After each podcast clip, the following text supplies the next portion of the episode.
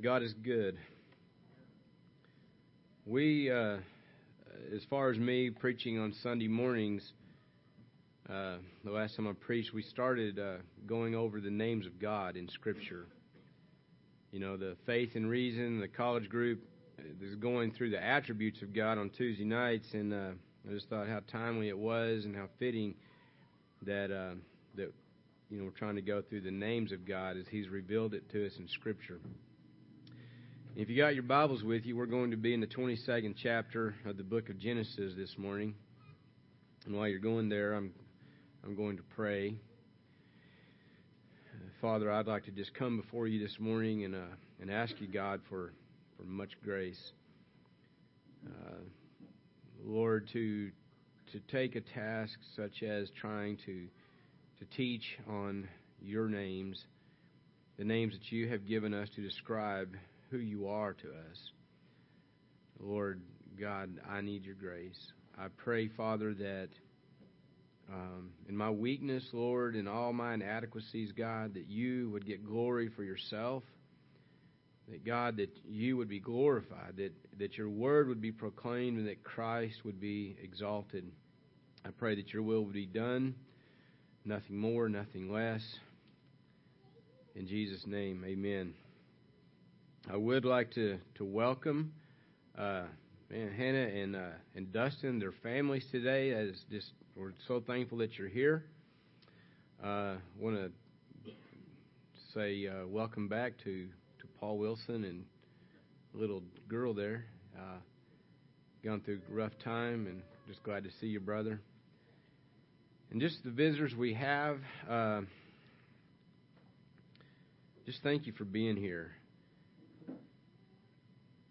Today we're going to talk on the, the word, the name Jehovah Jireh.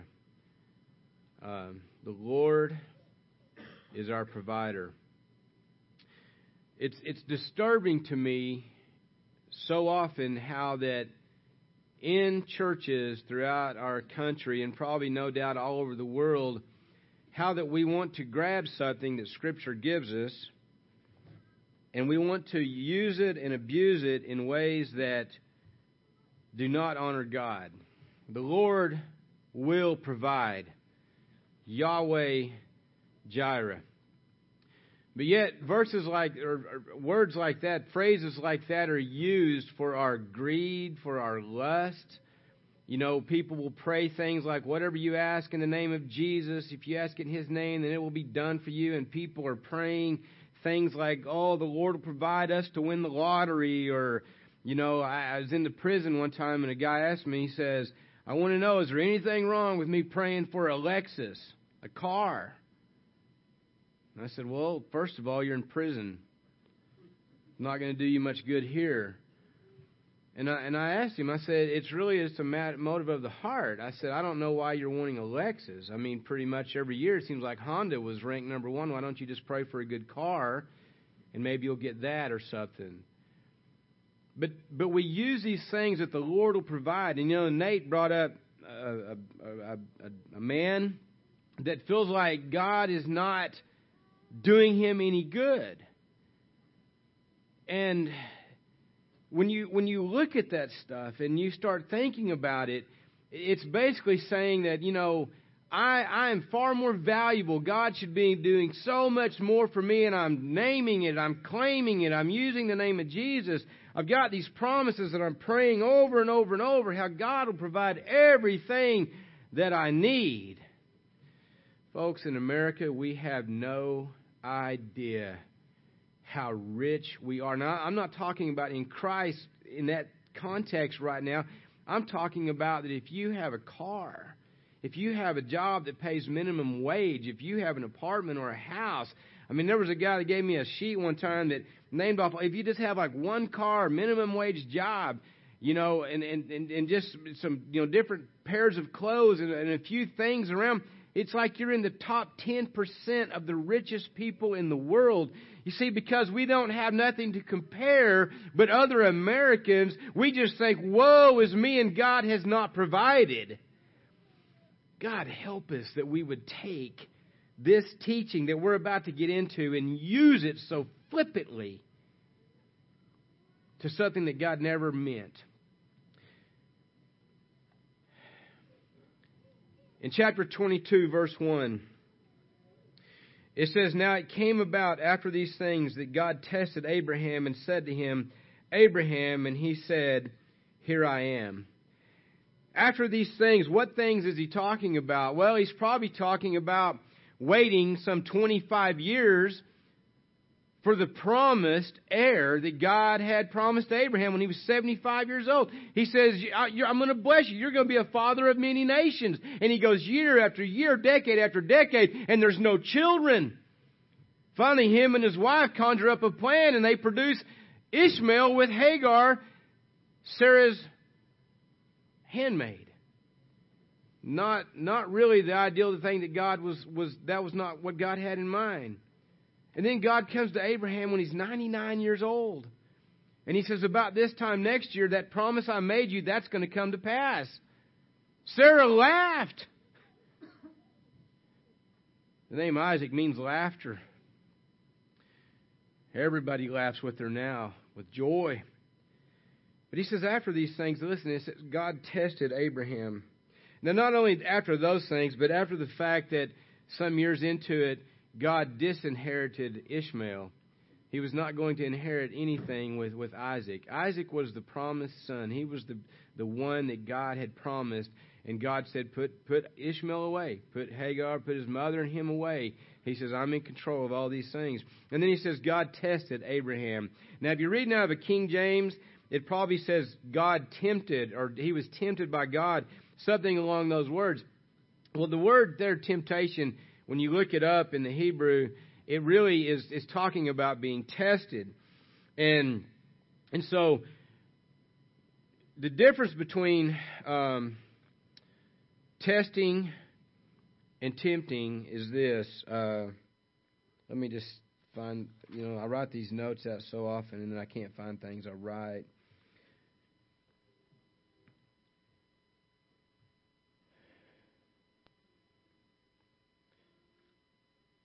God tests us. Isn't it terrible when you can't find your notes? I guess you got to start on page one. God's purpose for testing is to examine or to prove something or someone with the intention of purifying and strengthening. Okay? Temptations come from within. Satan is the one who tempts, and he tempts to bring out the worst in people to destroy them. So there's a big difference. So when it does say tempt, and like the King James, it really is talking about God's testing. He's testing to bring out, to purify, to examine, to prove Abraham to be strengthened in faith. Now, three reasons that God gives us in, in the Old Testament that I know of for testing, and one is in Exodus 20:20, 20, and I'll try to be as brief as I can on these. But in, in Exodus 20, chapter 20, verse 20, this is what it says. Moses said to the people, and this is after that Moses had given the, the reading of the Ten Commandments, and Moses said to the people, Do not be afraid, for God has come in order to test you. Listen, to test you, in order that the fear of him may remain with you, so that you may not sin. So the first thing is that God is testing so that they may not sin. The second one is found in Deuteronomy chapter 8, or the next two will both be in chapter 8, but look in chapter 8, verse 2, and this is what it says. He says, You shall remember all the way which the Lord your God has led you in the wilderness these forty years, that he might humble you, testing you to know what was in your heart, whether you would keep his commandments or not. So the second reason that God's going to test us is He wants to know what is in our heart. Now, as I say these things, God communicates with us in His Word as though we're communicating on, on like on our terms. Trust me, God knows what's in your heart, okay? God knows what you're going to speak before the words are formed on your mouth. Go read Psalms 139. You can't hide from God. God knows everything about you in full detail, instantaneously and automatically. Even the things tomorrow and the next day. And then you look down in uh, in 8:16 and he says this. He says, "In the wilderness he fed you with manna which your fathers did not know that he might humble you and that he might test you to do good for you in the end." So God's testing is that we may not sin, that we'd fear him, keep his commandments, be humble, not sin, that he would know what was in our hearts and to end at the end of all that that God would do good to us. Now, keep that in mind as we go through this. In verse 2,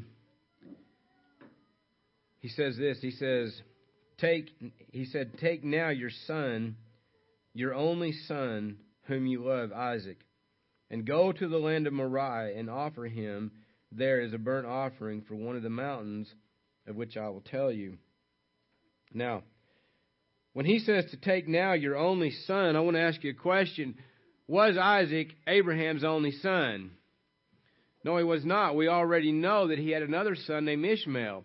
Now, Ishmael was disinherited, so in that sense, he was the only son he had remaining with him. Okay? Which brings us back to something else you know, you look at this testing and, and it's going to come to something. Here's his only son, but the word only there in the uh, in the Hebrew is a word, and I'm going to try to to pronounce this right. It looks like it's Yachid, and it's the unique, the promise, the covenant child. In the New Testament, and John, like John three sixteen, where it says, "For God so loved the world that He gave His only begotten Son," it is monogenes and that is the Greek form of the same thing. He, it is the, the, the promise, the unique, the special one. This is the son of promise, is what he's saying. He says, I want you to take now your son, your only son, whom you love, Isaac. And I want you to go to the land of Moriah and offer him there as a burnt offering on one of the mountains of which I will tell you. Now my question is, I was talking to my wife about this other night. I said, I've always wondered, what, what was, why was God doing this? I started trying to, you know, did God do so? I mean, did Abraham go and, and, and do something pretty, you know, I mean, I know pretty much his, his life story. Was God like, you know, get demonstrating, you sinned, I'm going to do this, I'm going to show you this picture. I don't think that was it. Now, this is speculation on, on, on my part, and I've heard, I heard another guy talk about this, but it's possible that after 25 years of waiting for the promise of an, of an heir, and after disinheriting Ishmael, and listen, folks, let's understand one thing about Ishmael. We can look back and go, that's the wrong side. You don't want to be on that side. But I'm going to tell you from a father named Abraham, he loved his son Ishmael. He loved him. And let me tell you something. We can read things in Scripture and it's like, well, just put her, you know, put him away, put Hagar away, and it just reads fast and we can go through it. But I'm going to tell you, as a father, there was grieving going on. Even, even with a, a parent today with a wayward child, that you would have to come to a place where you say, You're not welcome in my home. I've got other children. You're on drugs. You're just doing all these horrible things. It is grievous to do things like that. And now God says, I'm going to test you. I want you to take Isaac, your son, your only son, and I want you to go to Moriah, and you want you to offer him there as a burnt offering on one of the mountains, which I will tell you. Now, is it possible that that Abraham? This is speculation, but it's just kind of a it's a, it's a thought, and you don't have to take it for anything other than, than a thought I'm giving you. But Isaac was the gift from God. Do you suppose that it's possible that Isaac was giving more attention and more love? I mean, that Abraham was giving more attention and more love to Isaac, the gift, than he was to God, the gift giver? You say, well, I don't know. Let me ask you this Have you ever been guilty of that in your own life? You start esteeming your children, everything. Look at the look at the world that we live in. Parents have lost their minds. People will travel to Arizona, Colorado, California to take their eight year old future major leaguer to every baseball tournament in the world. They've made their children their God. Listen, if this gets you, listen, don't come to me, okay? Don't come to me. I see women dressing their children up in just what I would consider just not good ways for these beauty pageants. I mean, they're teaching their children, they're teaching their little girls, if you're not beautiful, you have no worth. Now, do you think it's possible do we see that? Do you think it's possible this is what was going on? Listen, when you're a hundred years old and you have this promised child and then you disinherit your other son, this is the only one you got. Do you think it's possible that he was just devoting a lot of time and attention? And God said, I'm going to test you, Abraham. I'm going to test you. Now, I, like I said, that's, that's my speculation and I'll leave it there. I won't elaborate no more, but just take that as a, just a thought you can chew on. he tells him this. He said, I want you to go to the land of Moriah. This is going to be the future site where Solomon was going to build the temple in Jerusalem. And he says, And I want you to offer him there as a burnt offering on one of the mountains of which I will tell you. Folks, do you know that God absolutely condemned child sacrifice? A lot of times when you read about these nations that God will destroy, and when you're talking to your atheist friends and they go, Well, how can God be a God of love? when he's taken and he goes and just destroys. It says they killed man, woman, every child and infant, and they just wiped them plumb out. Folks, it didn't just happen overnight. God just didn't go, hey, Philip, I want you gather up some people. I want you go wipe that town out over there. I just don't like them today. No, they were they were ungodly, they were wicked, they were haters and rejectors of everything God was about, and they were even to the point that they would offer their children up to their false gods in the fire. Child sacrifice was going on. Hey, it's going on today, folks. You know, there were gods back then that they would serve There were gods of desire. You want to say it like that? They would have their pleasure in that, and then they would go off their children up in the fire to the god of called Molech. We wouldn't do that today, would we? Wouldn't do that today, would we, church? How many people are so rampant in fornication today? And then when things don't go my way, well, I'll just go over here and I'll get an abortion. We call the gods by different names, but it's the same old story. It's the same old story. And here's God telling Abraham, I want you to go offer him up as a burnt offering. Now, let me tell you this God is not condoning child sacrifice. What God is doing, He's testing Abraham. God condemned child sacrifice, so the point here is to prove or to test Abraham's faith to see whether or not he would obey God in offering Isaac up while not wavering in believing God's promise that through Isaac shall your offspring be named. That's Genesis 21:12. He wanted to he was testing Abraham. Now folks, I want I want you to listen to me real quick, okay? When God is testing us, you know, we talk about, you know, examine yourself, see whether you're in the faith, right? Well, one way we do that is we look into His Word, right? We look into and we say, okay, you know, am I lining up? What do I, is, is what I believe, does it line up with Scripture or not? We can test it that way. The other way that we examine or prove to see whether our faith is real was when we're approached with trials. When we are approached in that time of testing. And it's going to prove out whether we're going to sin or not. It's going to prove out whether our heart is right. It's going to prove out whether we're humble and we fear God, that we desire to do, to be obedient to Him more than the desires of our flesh. Now, it may not be God's asking you to go offer up your child in a fire, but He might be telling you to entreat your boss who treats you so bad, He wants you to, to respond to Him with love and kindness. It may be that. It may be that when you're dealing with foster children and the thing isn't going your way. I had to pray yesterday. I was walking down the road and I'm praying and I'm like, God, I know I give these DHS workers a rough time. I, I, I'm, I'm angry. They can tell it. I, I'm, you know, because I feel like I can't stop what's happening. We've had this little boy since he was four days old. He's not with us today because he's with his biological dad, who, in my opinion, has no business with a child. But the way the system's working it's going that way. And I had to finally say, God, I think I'm angry with you because I'm saying what I want to be done. And I'm afraid it's not going to go my way. Now, am I going to act like a Christian acts in this ordeal? Am I going to pass the test? Do you follow what I'm saying here when he's testing Abraham?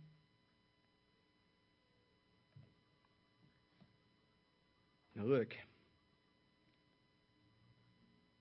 In verse 3, so Abraham rose early. I'm going to ask you something. He rose early. Possibly he couldn't sleep. I don't know. But he rose early. You know what this is saying? It wasn't delayed obedience. He was obedient. He rose up early to go do what God had called him to do. He saddled his donkey. He took two of his young men with him and Isaac his son. He split wood for the burnt offering and arose and went to the place of which God had told him. Now, from this next several verses, we're going to be looking at the gospel of Jesus Christ.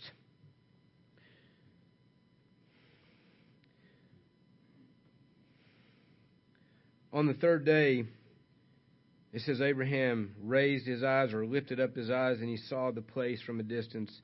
Folks, these things aren't in here at random. Abraham had traveled roughly some 40, 50 miles, according to my measurements on my little map in the back, to get from Beersheba to, to, to Moriah. He traveled about that far, and you can only imagine every step he's taken, what's going on in here. It's grievous. He's obeying, but there's a part of him. This, this is the promised son. But he's being obedient. He's, he's faithfully doing what God has called him to do. And finally he looks up and he sees the place that God has told him to go. Folks, you let me tell you something. He just traveled 40 or 50 days for probably a day, two days, I don't know. I'm going to tell you this that God from eternity, He saw that place, and He saw the day that He was going to give up His Son as that sacrifice. They're not in there. These, these, these verses aren't just randomly put in here just to describe things. They do describe things, but it's describing much more. In verse 5, he says, Abraham said to his young men, now listen to this. Four things happen here. He says, Stay here with the donkey, and I and the lad will go over there, and we will worship and return to you. Now listen to this. He said, Stay here. It's the first thing. Stay here. Do you remember when Jesus was in the garden? He went to the garden and, and he, he had Peter and James and John go a little further with him. Then he said, he told the first, he said, I want you to sit here and wait. And he says, you three come on. And then he says, sit here while I go over here and pray. Right? We see that right here. He said, I want you young men, I want you to stay right here. And then what does he do? He says, he says, I and the lad will go over there.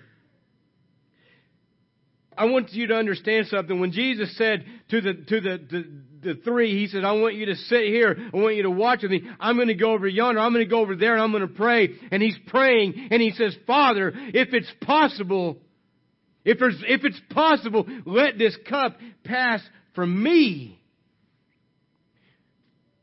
Nevertheless, not my will, but thy will be done. Do you know what I believe he's saying there? See, I think at this point, all of his closest friends, all everybody. He's left him over there, and it's just now, it's just him and his father. And he's saying, Father, is there, is there any other way that this can be accomplished? Hum, humanity, humanly speaking, there's a dread there.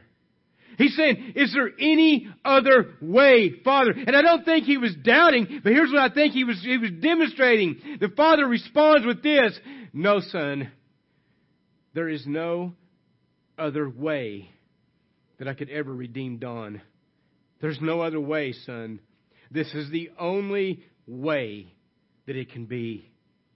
And he says, Your will be done, Father. your will be done. You see, here he says, I and the lad, we will go over and we will worship.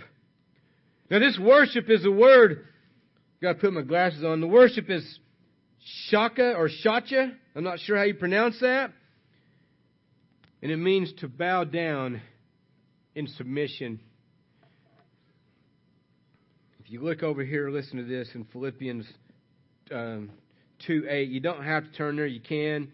Some of you are fast turners, but if you're not, just, just hang on. I'll just read it. I want you to listen to this.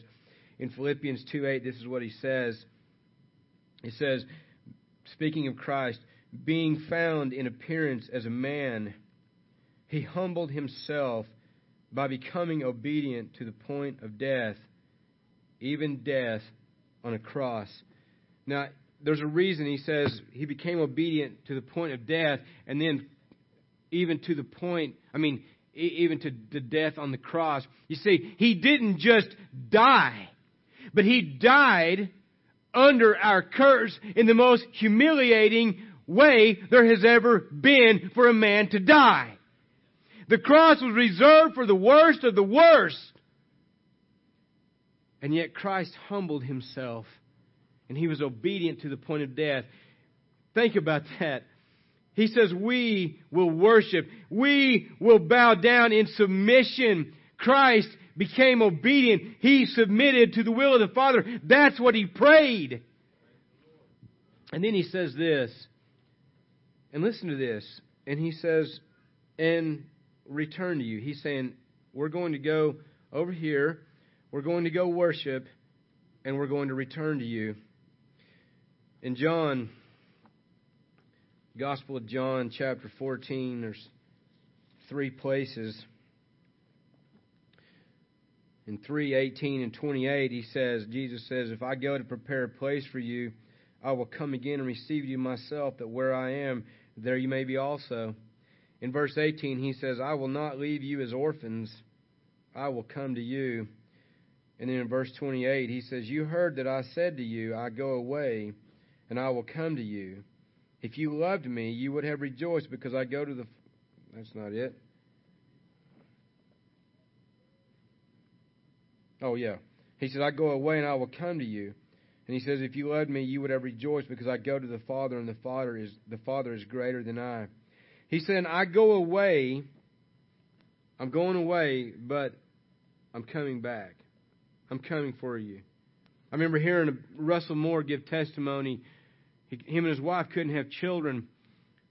And, and finally, they had come to a place in their life where they went to Russia to an orphanage and they were going to adopt two little boys. And biologically they weren't brothers but they went over they made the trip over there and and they got to meet their sons but due to all the paperwork they weren't going to be able to take them then. They they just got to meet them and i mean it, it was just incredible. But he says as as they were leaving one of them i can't remember the names he gave them but one of them ran now they'd only seen each other for like a day Maybe a couple. And one of them ran to him. He's crying. And he grabs a hold of his dad. And he's just embracing this little boy and he's crying. And I think his name might have been Benjamin. And he says, Benjamin, don't worry because I'm coming back for you. He says, and just hit him the words of Christ. But look what's going on with Abraham. Abraham's being tested, right? He's being told, I want you to go offer up your son. I want you to offer him up as a burnt offering. But look what Abraham is saying. He's saying, I want you to stay here. Me and Isaac, we're going over there. We're going to worship. And then we're going to, we are coming back. We are coming back. Do you think Abraham thought, God surely isn't going to make me go through with this? I don't think that's what he thought. I don't think that's what he thought.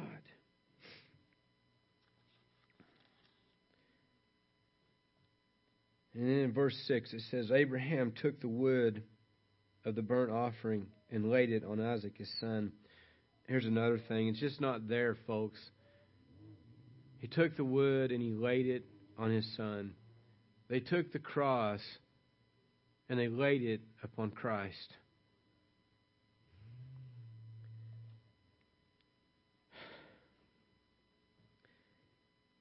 And it says, And he took in his hand the fire and the knife. Now listen to this.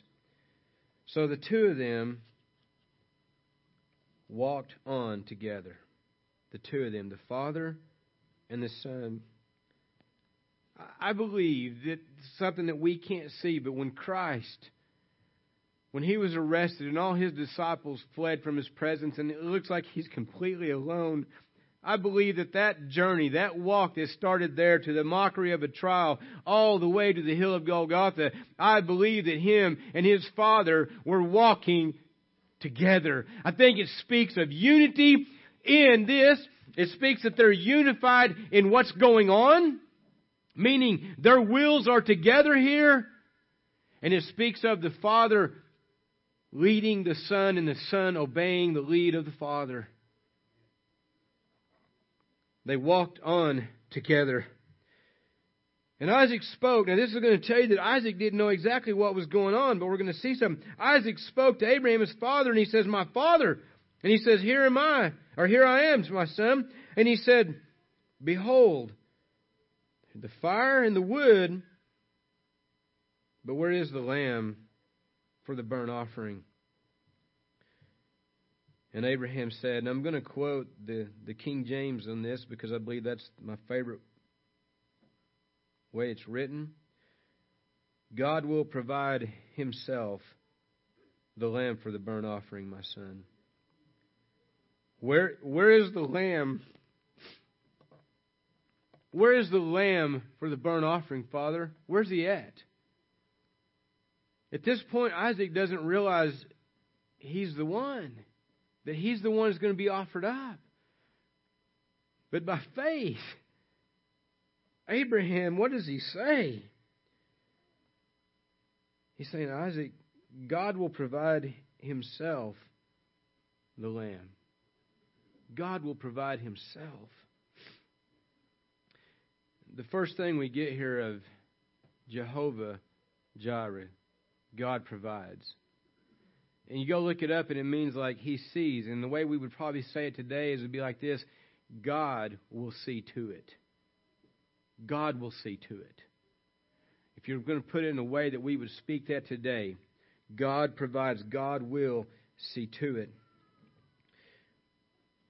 And then it says, now listen, God will provide himself the lamb for the burnt offering, my son. And look, once again it says, so the two of them walked on together. And then in verse 9, it says, Then they came to the place of which God had told them. And Abraham built the altar there and arranged the wood. Now listen to this part. And he bound his son Isaac and laid him on the altar on the top of the wood. Now, at this point, we definitely know that Isaac knows what's going on. He knows who the sacrifice was supposed to be in this story. I think Isaac probably could have ran from him. I think there was a lot of things that the scripture doesn't give us. But according to commentators, he was probably between 15 and 20 years of age. But that's not what he did. He was obedient to his father. He bound his son up and he laid him on the altar.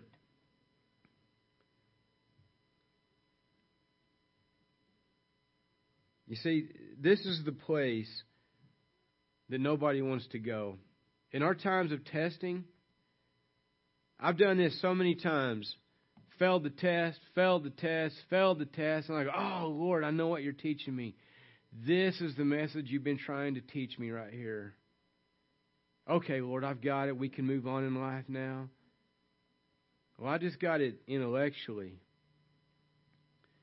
This is the part where Abraham's like, Surely, Lord, if he was going to do this, I don't think he did, but would, if he was like us, it'd have been like this Lord, I've gone all this way. Now, you're not going to really make me do this. But that's not what happened. No. It says that Abraham stretched out his hand in verse 10 and he took the knife to slay his son.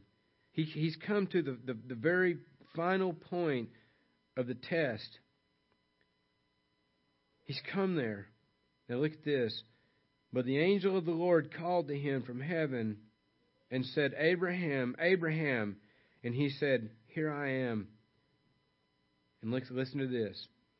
He says, Do not stretch out your hand against the lad. He said, And do nothing to him. For now I know that you fear God, since you have not withheld your son, your only son, from me. Now,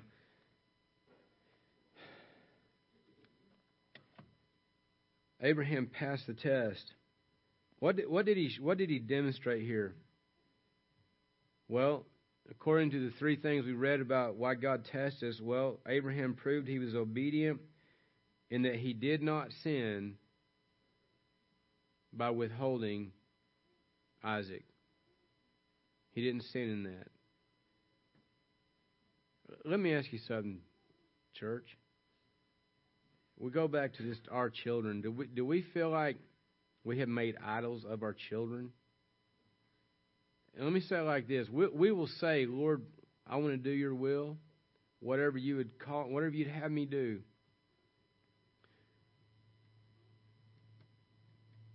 It, it's weird how children and grandchildren and things like that can affect the way we think. We go from, Lord, I want to be a missionary. Lord, I'll go wherever you want me to go. You know, your kid, you either don't have children in life or you're small and you're they're always with you. But then when they grow up,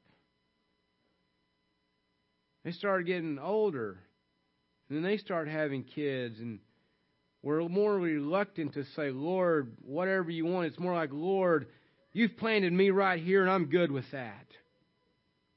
I, I know I'm supposed to bloom where I'm planted, and obviously you planted here.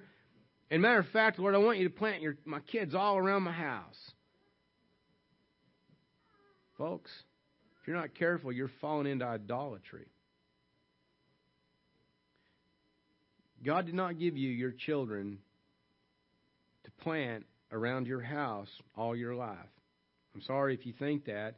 God gave you your children that you would teach them and train them to be arrows shot out there to take the gospel of Jesus Christ out into a lost and a dying world. And if they're missionaries in China, this one is, and that one's over in India, and this one's over in Alaska and the Philippines or whatever, and God sends you wherever, God be praised. We don't think like that, do we? That preaches well, does things like that, but the reality, missionary went to China several years back, about 20 something years ago. His wife's testimony was, I was about 45 years old. I'd just become a grandmother. I was nothing but a housewife. So my husband was a preacher. And he comes home and says, Honey, I feel like God's taking us to China. She said, I didn't want to go nowhere. I was just, you know, everything was just working out great in life. Every, my, my life was perfect. And she got uprooted, taken to China. And when I heard her testimony, she, she said we've we've been there 20 years. Now they get to come back at times, but she said we've been there 20 years. And she said, Here I am in America, the place I did not want to leave. I did not want to leave my children. I did not want to leave my grandchildren. And she said, Here I am in America where everything is comfortable and nice and the food is awesome and all this. And she says, And all I can think of is my children over there in China that God has given me. All these little orphan girls on the streets that she took in. And she said, I just feel like I need to get home.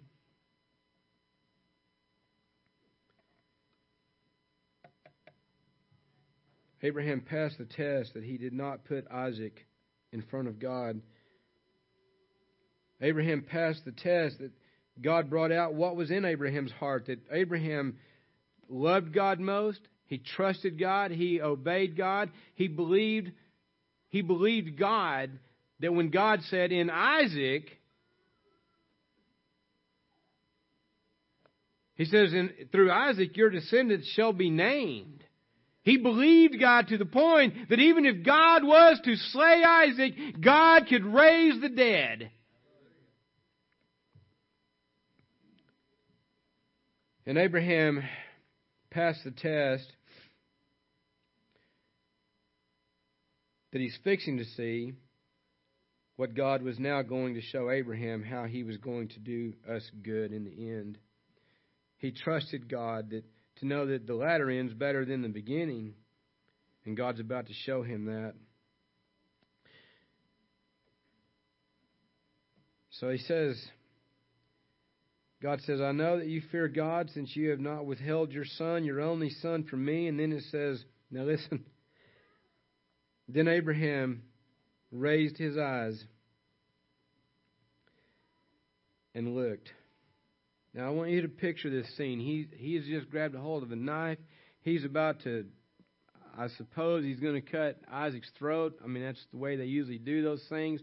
And God says, "Don't do it. I know that you fear me. You passed the test."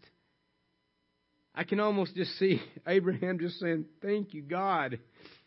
And he raises up and he, and he looks with his eyes. And this is very important. Says he looks with his eyes, and he says, And behold, behind him a ram caught in the thicket by his horns. And Abraham went and took the ram and offered him up for a burnt offering in the place of his son. Do you remember when Jesus was having the, the, the, the debate in John chapter 8, and Abraham said this to those Pharisees and scribes and such, to the Jews, he says, Your father Abraham, he saw my day and rejoiced in it. They're talking, they're bragging, they're saying, We're, we're, Abraham's our father. You don't even know who your father, Abraham's our father. He says, Your father Abraham saw my day, and he rejoiced in it. I believe that what Jesus was speaking of was right here. Listen to what that says again. Abraham raised his eyes and looked. Abraham saw it. And behold, behind him a ram, a picture. Here's the lamb. Caught in the thicket. What's the thicket represent? The curse. Sin's come into the world. Man's under a curse. Here's the ram. He's caught in a thicket by his horns. Horns represent authority, his deity. He has put that off. He's brought it and he's submitted himself under the curse that was yours and mine.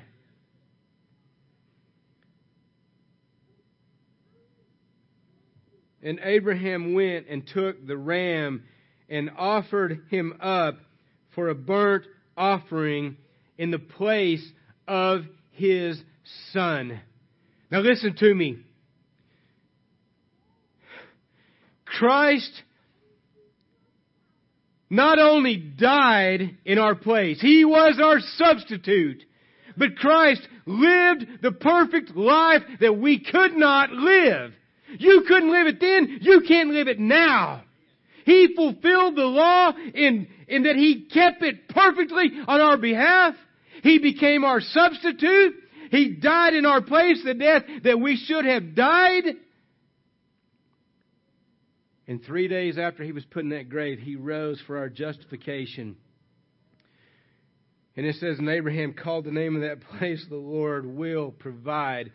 Church, Let's do not be found guilty of taking Jehovah Jireh. The Lord will provide and be asking for cars and money and things like that. God tells us to make our requests, make our petitions, our prayers, offer them up to God with thanksgiving. But let me tell you something, church. If God has changed you, if you're really born again, you're not praying for these material things. You're not being like the world. You're praying that you can be conformed to the image of Christ. Now, am I telling you that God doesn't provide what we need? No, God does provide what we need. I mean, how in the world, how in the world do we not say that when we hear testimonies like Helen Roseveare? teaching the children about God and how God loves us and God cares. And there's a child that is sick and about to die. A little baby that needs to be kept warm. And she thinks, she said, we need a water bottle, but it had busted. And so one of the little girls she's teaching, guess what? She has a great idea. She says, well, let's pray that God will bring a water bottle. You're Helen Roseveare. You're a missionary. You're supposed to believe this stuff already. She is afraid to pray this. We need a, we need a water bottle right now.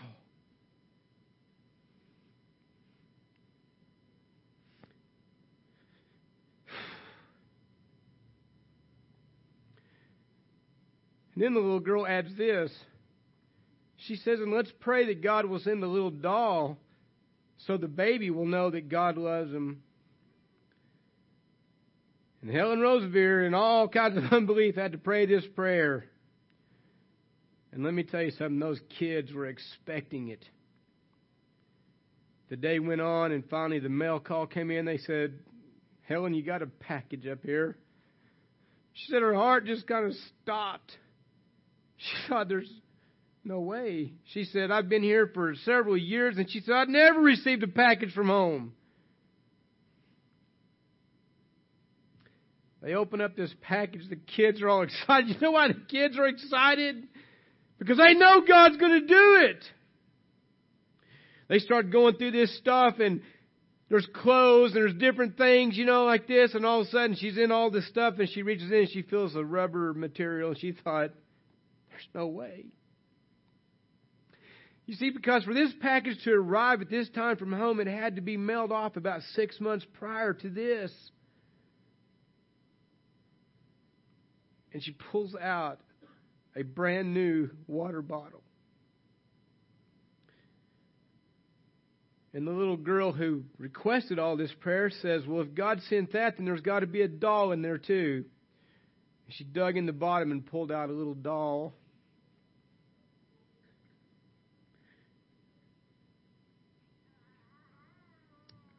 Our God, He provides for His people.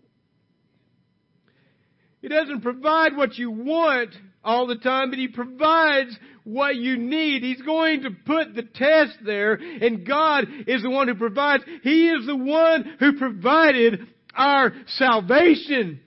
That's why we call Him Savior and not ours. It is blasphemous. It is heresy to think that you can add to salvation by anything. Oh, I hear people say, well, I gotta do this, I gotta do that. Hey, I just tell them, man, if you're saved, do all you want. Just don't ever think that you added anything to it. God knows what we stand in need of. I took a trip one time. I was on a preaching trip. And we had, we didn't have nothing really. To be honest, I think we had $40 in our bank account. I was talking to, to Dustin's dad about this. It was in the wintertime, didn't have no money. And I feel like going and preaching to this place, at this place, and it's like eight, nine hours away, ten hours. My mom and dad had come up, and they were leaving, and they left some money. They said, "Hey, we want you to buy the kids some school. I mean, some school clothes and stuff." And and I really felt like going, and I was like, "I can't go," you know. And we talked about it, and she's like, "Well, you feel like the Lord's leading you, then you just go. You know, we'll just trust the Lord." So I went. I took the money we had, and I went. I think it was only like sixty bucks. Obviously, gas was a lot cheaper then. But I thought, okay, I know I got enough to get there and back, and and I don't have to eat when I'm driving I can make it, you know, I can tough it out, whatever. And when I got there, we're just saying that church we used to be in, they didn't, we didn't pay ministers to come. I mean, you went on your own dime, you, you know, you, you, you, I mean, sometimes people would, you know, they might say, hey, I feel like giving you this. Well, on that trip, it, it felt like everybody that shook my hand, there was money in my hand. I didn't say nothing to nobody. They didn't have no clue where I was at financially or anything and I was too embarrassed to even look at it. I mean, to count. I just take it in my pocket, and I found an envelope, and I just put it in this envelope, and I just kept, you know, and this just happened for like two or however long I was there.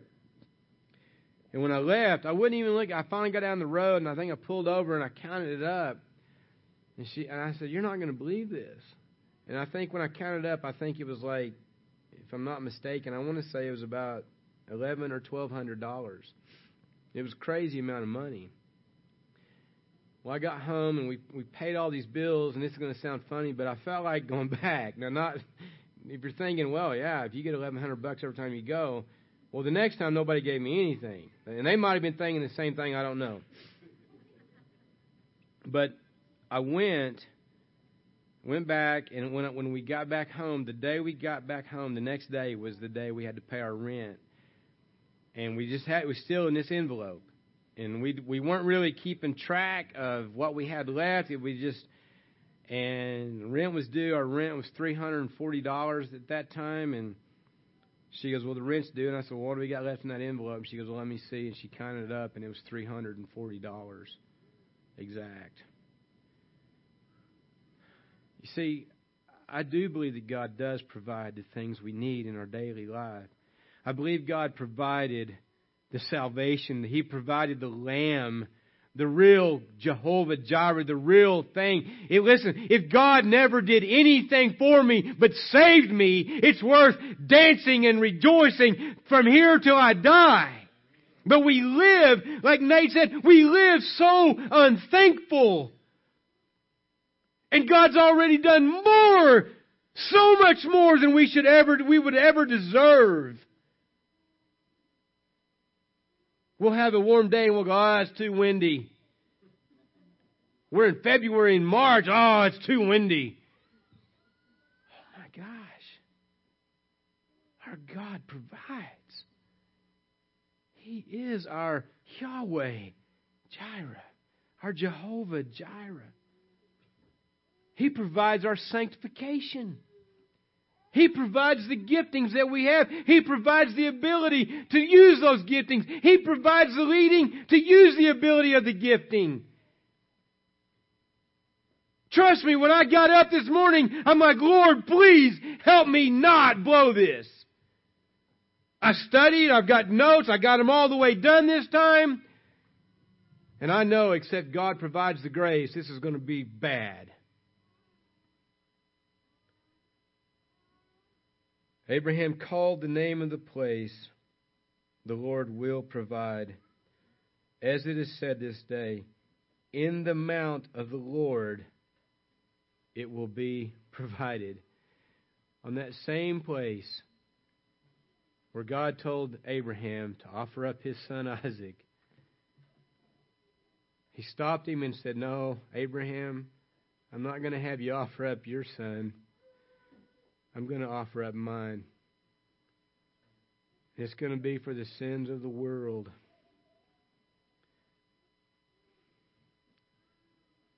When our worship team come up, they're going to sing a song. I encourage you this morning. While they're coming, I'm just going to say a prayer. But I want to encourage you to see where your heart's at on this. Father, this morning, God, You are our provider. The only place in Scripture where you ever say this is right here, Lord, and you gave us such a picture of our Savior. You gave us such a picture of our God, and oh, we have us a God, the only true God. And you have provided everything that we would ever need. And even in, even on top of that, you provide us with daily this food and, and, and clothing, and, and as we heard, they breath and the sun to, to, to work with the plants that oxygen could be made that we could live and, and you sustain this whole world. You provide all of our needs. God, help us that we would never be those people that complain. Forgive us where we have. God, help us. Help us, Lord, to know that you care for us in a way that you have provided all that we will ever need. You've said in one place you have given us all things that pertain to life and godliness. If there's any here this morning, Lord, that don't know you, I hope today that they understand that that atonement, that sacrifice for their sin has been provided, and they need to turn and repent of their sins and put their faith entirely upon Christ, even as Abraham did. Abraham believed, and you said he was righteous. In Jesus' name, amen.